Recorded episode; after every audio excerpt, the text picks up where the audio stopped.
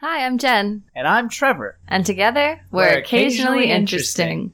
The podcast where a couple travels the world interviewing the most interesting people they meet along the way. Sometimes it will be sweet, Often entertaining, rarely conservative. frequently informative, occasionally, Occasionally interesting.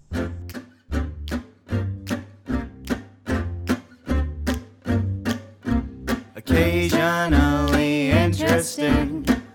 Occasionally interesting.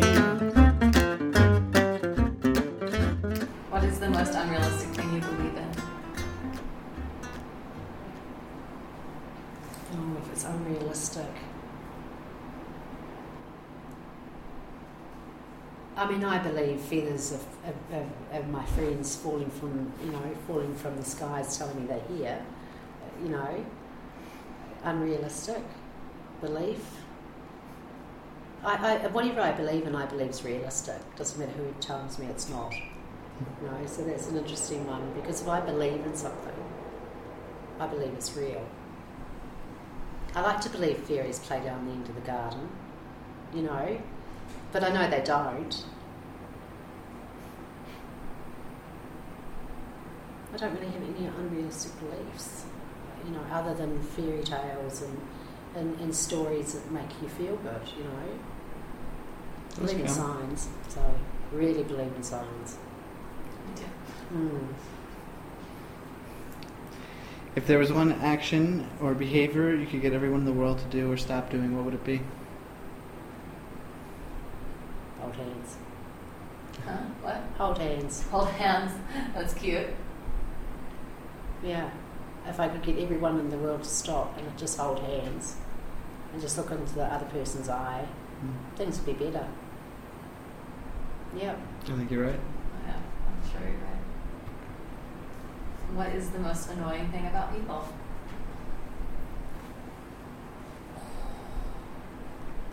I, I think the most annoying thing, but it actually gives me great pleasure and entertainment, is Trump.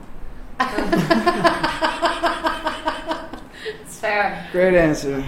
So I don't find people annoying because I step back and I don't participate in their lives. I Mm. just observe. Um, I can't stand people who are gunners. I, I shouldn't say I can't stand them. People annoy me if they're gunners. I'm gonna do this and I'm gonna do that, and they never do it. Hmm. Don't gonna do it. Agreed. Yeah. Strongly. Yeah, yeah. What is something that is really popular now, but in five years everyone will look back on and be embarrassed by? Very what now? Sorry. Popular. Popular. Popular now, five years, embarrassed. Good summary. I remember those days of selfie sticks. They were. I can't think what's really big out there now that, that everybody, you know. I mean, Zoom, I think Zoom meetings are fantastic and that's a very popular thing. I don't know answer, an answer to that at the moment, actually. I probably haven't been around enough foreigners. I'm around Thai people.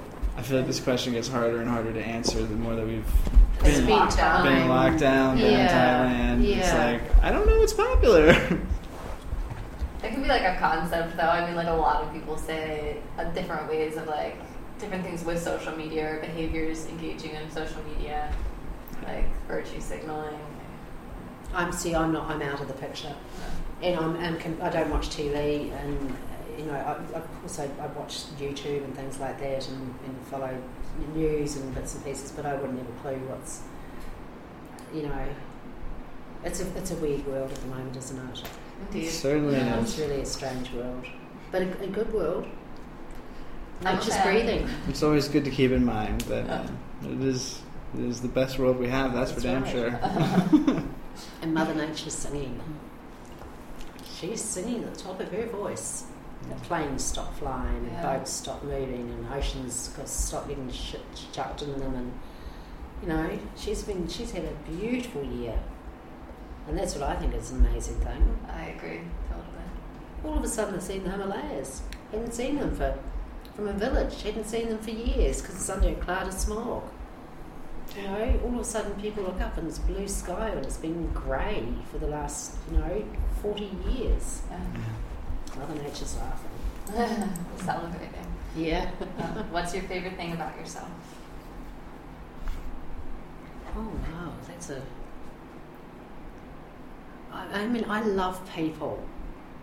I, you know, pe- everybody has hobbies.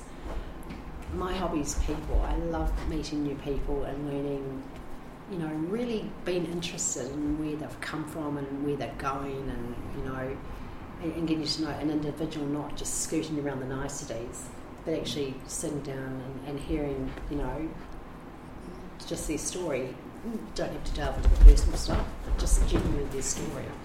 I find people really interested. So I, I think my, one of my better qualities is that I'm um, I'm personable. You know, I like people, and I, I like you know I like to I show interest. Yeah, I care about people. I care, but I've got to care about me too. You know, I, I've got to make me matter. You've got to make me, me, me, me matter first, so you can then wash over to other people and care about them. Mm. What is the book that's most influenced your life?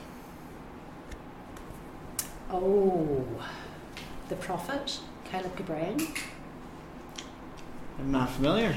Oh, must get Lonely Bookshop, Lost Bookstore. Kahlil Gibran wrote things in the 1930s, and he died before it was anything was published. So he was a he was Oh, a prophet. It's a big swing and roundabouts in this um, because you're, you're you're younger than I am. In the 70s, it was a big. He was a big hit, and then uh, and he sort of died out, and then he came back in the late 80s. He'll- He's, it's probably about now. He's about to make another comeback Mm. because there's about 20 edition, editions of his book, tiny wee book, and it's called The Prophet. So look it up tonight, and you'll see what he was prophesying back in 1920, just before he died, is relevant, is totally relevant to what is happening in today's world. Mm. So if you've ever been to a funeral or um, a wedding, you often would have heard his words. He'll talk of um, what is it to truly die than to stand naked to, to the wind. And, and have you heard this? Yeah, yeah, yeah. Yeah, that, that's Kahlil Gibran, the prophet. Oh, wow. And you know the wedding one is about you know let, love each other, but don't be make a bond of your love. You know, as the pillars of the temple stand apart. Um, so the most profound, profound person I ever read was in the 80s. Somebody gave me a copy of The Prophet, and I have given his book. I've given that book to, to clients who, who want a deeper understanding and read this. But um, definitely April Fool's Day um, by Bryce Courtenay was one of the best books I've ever read, um, and, really worth searching out for inspiration of courage and, and people, uh, autobiography. So, What is your most embarrassing story from childhood?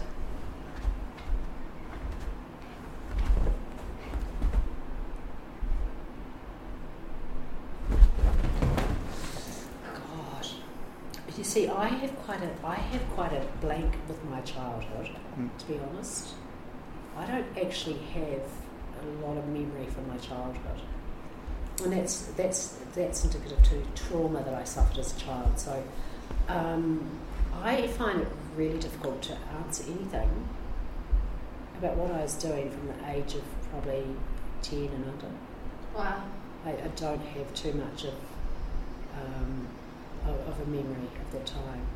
Because trauma blocks memory, and even though there's times that I need to unblock it, you know, it really in the big picture, we know what happened, and it's best just it stays, you know, it's cut loose in my life now.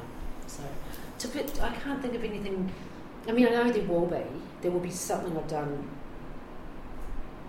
I mean, I think my grandmother, who I adored, and my horse. I don't understand what the word fuck was. I think I was about eight or nine, and my horse stood on my foot, and I'm just going fuck, fuck, fuck, fuck, and a million times. And, and my grandmother couldn't get the horse, you know, the, its hoof off my foot, and she was doing the same thing back. But isn't that hmm. weird? I've never, I've never thought about that question before, and it's going to intrigue me tonight. It's an interesting thing to, to witness what it brings up. Yeah. Yeah, I can't. I can't think of. But the, you know, you have to try and ask me. If, if you'd ask me, can you, can you bring up your happiest memory? I probably couldn't do that either. Mm. To be honest.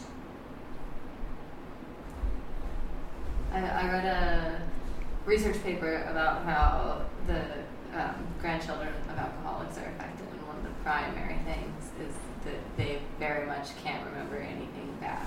If anything bad happens, that they've been like raised in an environment or what the intergenerational patterns make it so. Yeah, Yeah, yeah, I've heard that. yeah, that's me. Yeah, yeah, yeah. I mean, you were asking that question before, and I mean, you, you, it's non-debatable. It is about 60 70 percent uh, genetic deposition, predeposition. It's non-debatable. Wow. But they will talk. There will be these, you know, different aspects come into this. But you know, I I say it's also non-debatable because it's all I've ever seen is grandparents and generation, you know, skip. Why is it that breast cancer and ovarian cancer and tes- testicle cancer and prostate cancer can go through the generations and alcoholism doesn't, or addiction doesn't? Everything else goes through the genetic pool gene, so why wouldn't why wouldn't this disease? Because this is a disease. Well, that's, Gabor Mate believes that it's something that's more about childhood wounds. That I think that there's something like Well, I think I think it's I think I think he acknowledges that there is a biological component to it. That there's a propensity to become to sort of more more rapidly Yes. dissolve into an addiction, but that it's it's conceivable that one of the reasons why it looks like it's genetic more than it may actually be is because you have trauma passed on through generations and generations. So Yeah. there's behavioral patterns Yes. like you know denying bad things or or the way that you are scolded as a child or like just these sort of like traumatic events that get passed down from family to family to family. So it's not necessarily that there's genetic markers that are determining that you're going, you're destined to be an alcoholic, but it's the behavioral patterns that you've learned, the, the ability to ignore when you're doing something that you know is destructive, that you've learned from your parents, and that, you know, reinforces your propensity to become an addict. Um, but I do believe he acknowledges that there is a genetic component, but that it, it he suspects it might be overplayed. Um, but it doesn't really matter. I think also one of the supporting evidence, correct me if I'm wrong, universe, um, is that like if you have a family member, like so the grandparents were alcoholics, the parents are alcoholics, and then they adopt a child, that Yeah. child is also more likely to become an alcoholic, even if it's adopted. Yeah, yeah. Um, but you know, I don't think there's great studies really done on that either, yeah, though, because it's like, yeah. well, who who were the adopted parents? Yeah. Uh, the, the adopted kid's parents were they alcoholics? Were their parents alcoholics? Yeah. I'd be surprised if it if it was that detailed of a study. I mean, I do understand, I do get what he's saying about, you know, the trauma being passed through. And I do, you know, so that, you know, I do, I do complete, because he makes things so understandable. You know, he is really clever at, at making things so simplified of such a very complicated, you know, subject, really. absolutely. But at the end of the day, it doesn't matter where it's come from. Yeah. It doesn't. You, you, you can find that for an excuse. You can get your excuse basket out again and go pop that in there. I'll put that in my basket and I'll put that one in my basket because they're all, you know. It doesn't help me to know that my grandfather was it was it doesn't make any difference to me. I loved him anyway. You know that he was an alcoholic. Um, my, my, my family came through trauma, horrendous traumas. My, my grand first my mother's my father's grandfather was in World War One, you know, and um, and my other grandparents. Mum was the only child born, but they had about four or five babies after that, and they she was delivering them, and they were dying because she was Rh negative, a blood type that kills the baby intrauterine and the baby will only survive either dying just before birth at stillbirth or stillborn or dying at birth. My grandfather back in the 1930s, when babies were discarded, he was taking taking each of those babies from the pregnancy and burying them with his mother in a cemetery, you know. And so the, the, the trauma that he would have experienced, and he didn't have help with it. You know, my grandfather's trauma, he wouldn't have had help with it. So you can you can talk about where it's come from, and, and, and it's good for your own self. I suppose preservation maybe to think, well, you know, I understand it could have come through the family, because you get a better understanding of it, which is knowledge is good, Yeah. but to use it as an excuse. Yeah, I don't think it's good pitiful. to use as an excuse, but I did find reading all of these things with these patterns spelled out really helpful to then not have an excuse Yeah. to ignore it of Yeah. being like, True. oh, that resonates with me. I think this is something True. that I need to look at more seriously, Yeah, and being able to ask my cousins and be like, "Are you like this?" Yeah. and they're like, "Yeah." Yeah, like, wow, "Oh, wow." yeah, yeah. It's.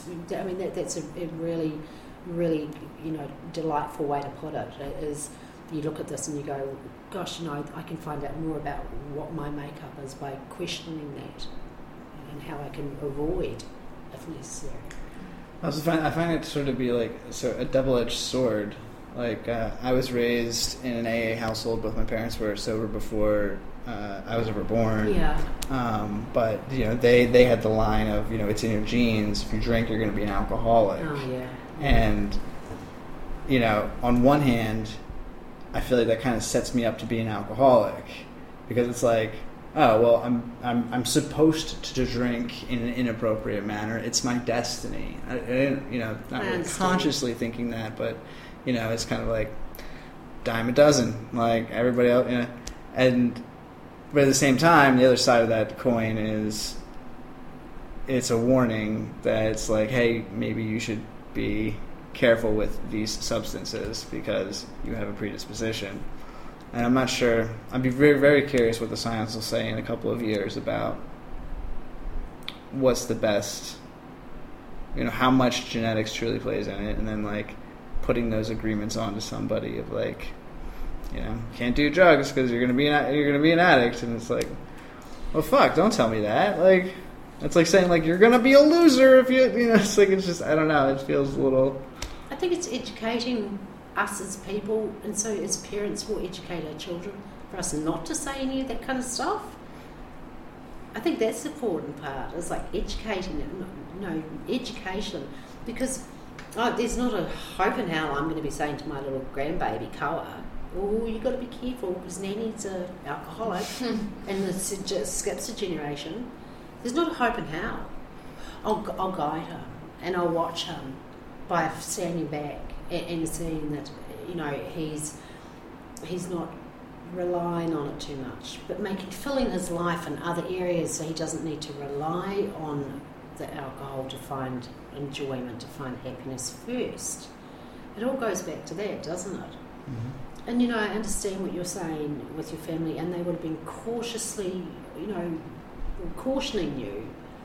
But if they were both gay, would they say to you, you know, we're both gay and you're going to turn out gay too, so be careful of, you know, which particular way you want to swing here, you know, whatever. It's it's it's education. Yeah, I think there's certainly a better way to go about that education. It's- like, you know, One hundred percent. Because what what did you? I can guarantee what every one of my five children would do be doing if I told them not to do it, Yeah. and that is to go ahead and do it, and do it hard. yep.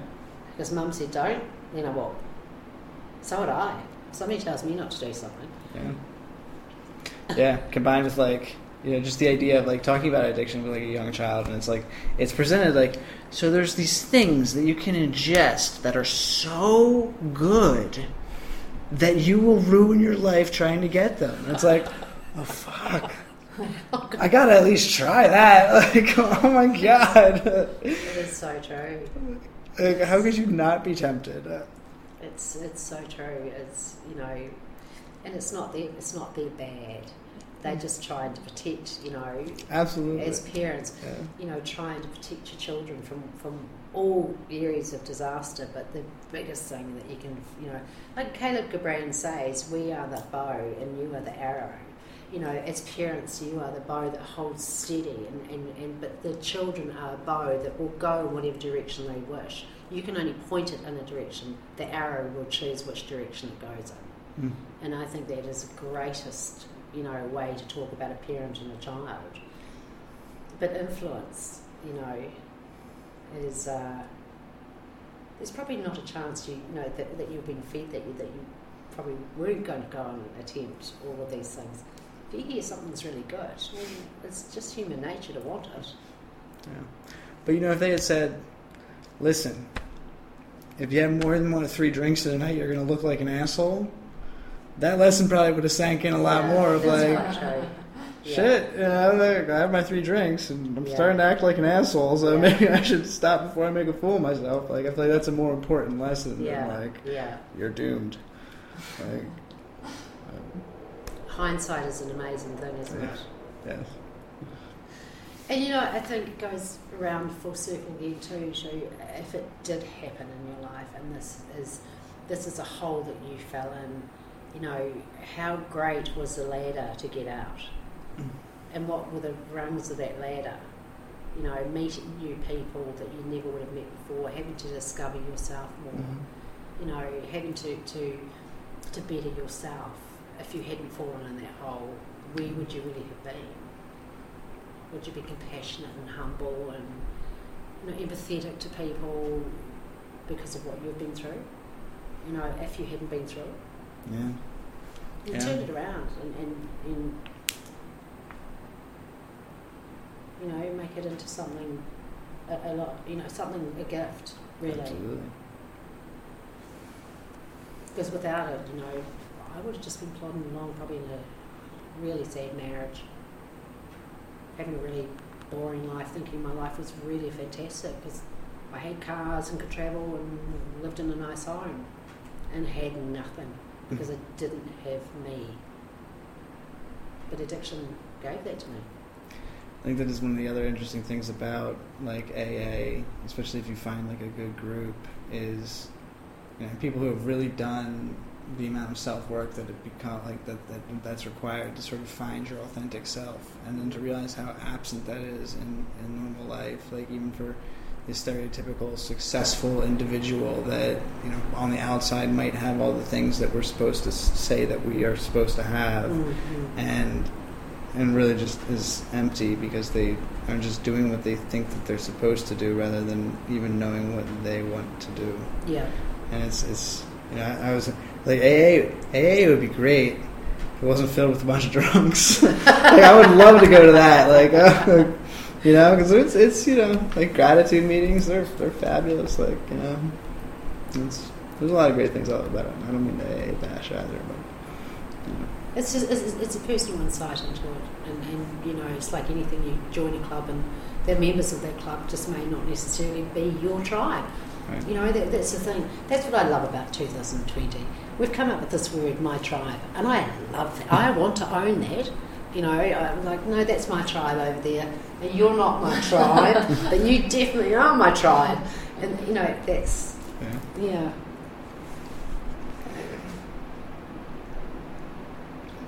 What life practices do you do to keep yourself sane and balanced? smoke a lot of cigarettes. no, that's really wrong. That's, I do though, because one thing I keep myself sane and balanced is I'm always completely 100% honest with myself. Before anything else, it keeps me sane. And I use honesty like I have been feeling niggling, niggling, niggling lately, and I'm trying to ignore it, and then it's still niggling, and I'm thinking, what is it? Like, step forward and tell me what it is that's going on because I can't figure it out. I'm travelling around the southern Thailand islands and I'm having a beautiful time, and all of a sudden I write a book, you know, which which is just complete craziness. And then I'm thinking, the, the day I finished the book, my passport turned back up from up here in Chiang Mai with my three months multi, my three month non-immigrant O visa in it, and it had the stamp. So to write back, and I thought this is, that's a sign. Finished the book, don't know what I'm going to do with it, but passport's arrived. Niggle, niggle. I'm not being honest with myself over something. Mm. And then I just kind of sat back and, and sort of thought about it more, put it all together. And I was on a phone call and I burst out crying. It was to my eldest son, which I normally never do. He goes, What's up, mum? He goes, oh, I'm just, just really want to come home. And there it was. Mm. I had to be, to honour myself. I, I'm honest with myself. And so it keeps me sane. Listen to what I'm telling myself and follow through with it. Be impeccable with your word. And follow through with it. And follow through with it. That was, that was a beautiful quote. To be to honor myself, I have to be honest with myself. I'm gonna write that down. Yeah. I don't know who said it. I think I think that could be mine, but We're gonna say it's yours. I don't know. Sometimes Put it things on just fall out of my mouth. Yeah. Uh, what is the most environmentally eh, what is the most environmentally friendly thing you do, and the main environmentally friendly thing you want others to do? I always pick up my cigarette butts, and I'll tell others off if they don't. Um, Yeah, that was hard for me in the states. You'd throw cigarette butts. Yeah. Like, nobody doesn't- Doesn't like you know. It's just I, I've I've never. It's not really a thing. Like if you're at somebody's house, like no. But like if you're in like a public area, you throw a cigarette butt on the ground. Yeah.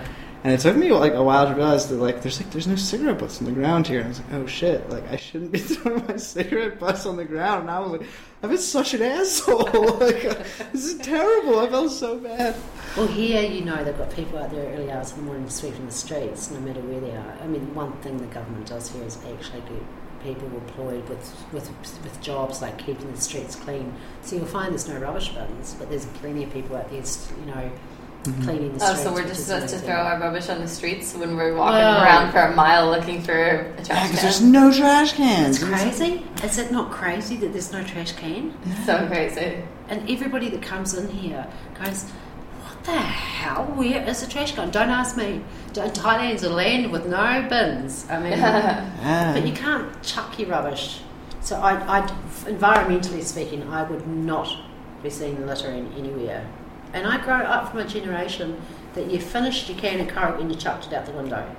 Wow. When I was a kid, you know, in the 60s, that's what mm-hmm. you did because we didn't know what environmental damage we were doing back then. So I'm, you know, as a, as a smoker, but I do pick up my cigarette butts. I'm very aware of nature and I could not for the life of me kill anything. Hmm. So I can't kill the spider, I'll pick it up and put it outside. And I will move out of the house before I'll set a rat trap down. but I will literally move. Mm. But I, I can't I can't hurt animals. So environmental it's more, you know, animal sort of thing. I'm just I just don't do anything to destroy the environment that I that I you know, I do whatever I can. I would have an electric car and you know, I have nothing against electric cars whatsoever, status wise. I don't know if there is a status, people don't like them, whatever. And, um, but I wouldn't go as far as add, adding carbon tax to the plane ride. You know, I don't, I'm not that environmentally kind. You know, offset carbon thing that they have on whenever you book a flight. Do you do that? Like, Yes, but I'm an extreme person. well, that's that's good. That's good.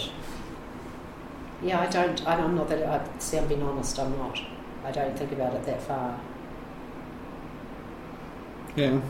I don't, I don't. I don't eat plastic straws. That's about my. Uh, Yeah. Or bags, or plastic bags. I try to cut out plastic as possible. That's I'll have the straw from my one with beans, chai tea with beans, and I'll keep it. You And mean I'll like go back to- boba? The big. The big ones, The big- and I'll keep it. I'll wash it, and I'll go back down to the cafe, little Thai cafe downstairs next morning, and I go, no, my chai, my chai.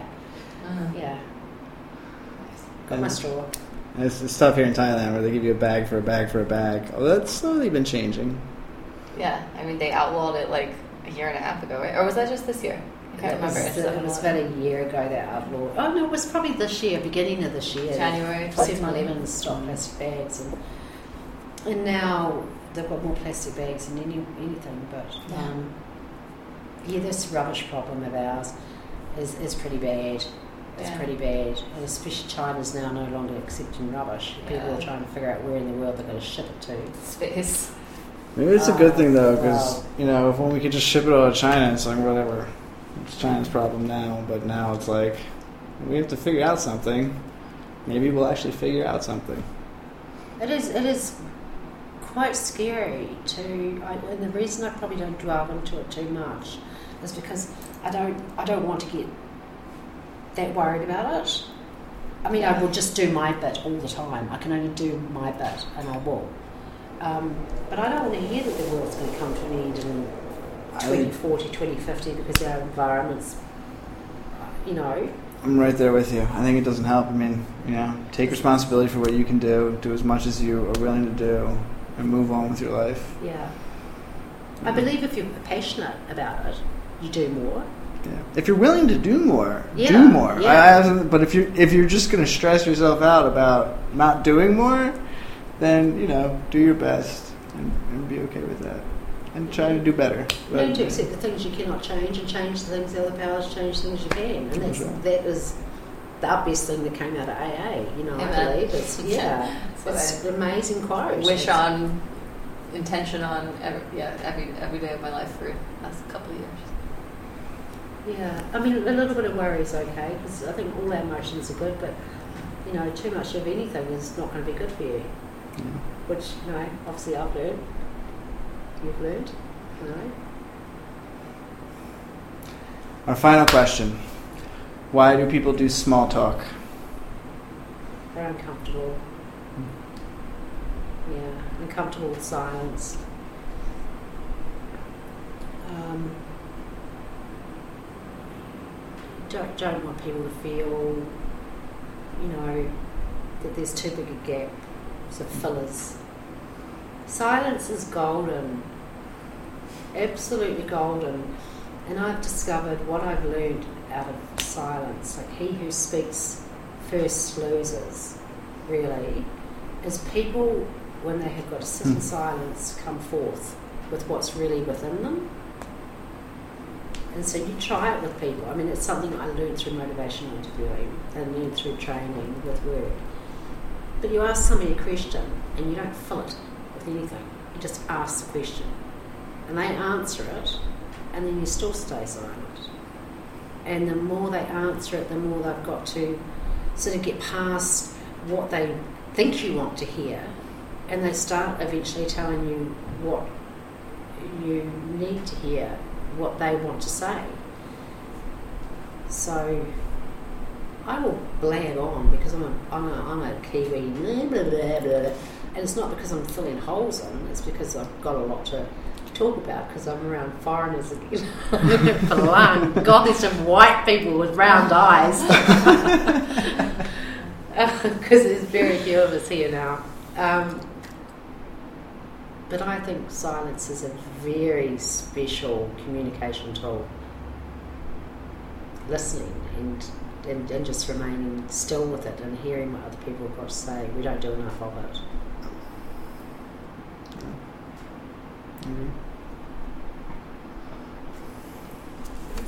Well, any uh, final words of wisdom or things you'd like to tell people to do or check out?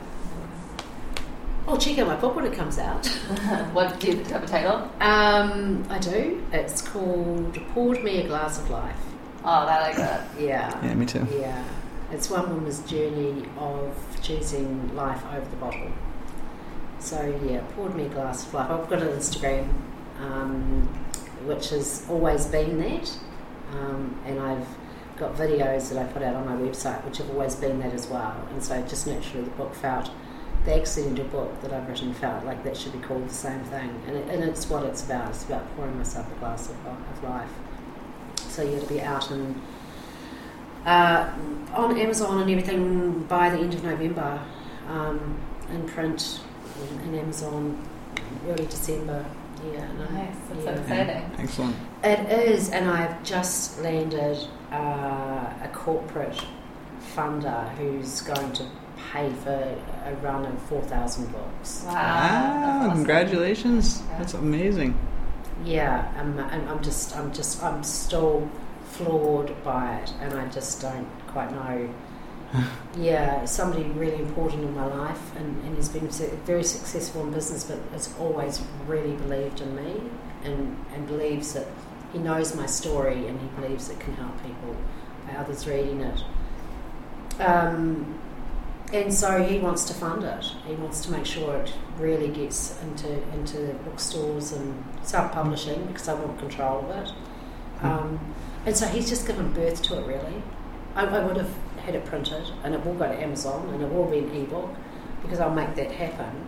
and I will fund it, but he's just made it easy. Uh, mm-hmm. Yeah, that's he's just made it actually really possible. Huh? So I don't have to mortgage a house to do it, you know, mm-hmm. self-publishing. Yeah. Because it carries a message, a really good, strong message that no matter what happens to you in your life, you, you have, if you can just believe you can, mm-hmm. you've got every possibility of turning, you know, everything towards the direction you should be going in, not the direction you're in, you know. Mm. And then that's what the message is. Mm. Well, we look forward to reading Thank the book. Thank you so much for having me here. Yeah, Thank so you. much It's for been our pleasure. messaging me. This was wonderful. I could listen to you Yeah. talk for days. Yeah. Oh, I'm hopefully I'm going to catch up and have coffee and stuff. This doesn't have to be the end. yes. Of course not. It's Love a that. pleasure meeting you both. Me too. Likewise. Like-minded people, I, and I love what you're doing. I think I'm going to listen to you. But I love- highly love the recommend it. I think it's a great podcast. Go- I love the name. The name is so catchy. Thank you. Just wait till you hear our theme song. Oh, really? Talk about catchy. Yeah. I think it's wonderful.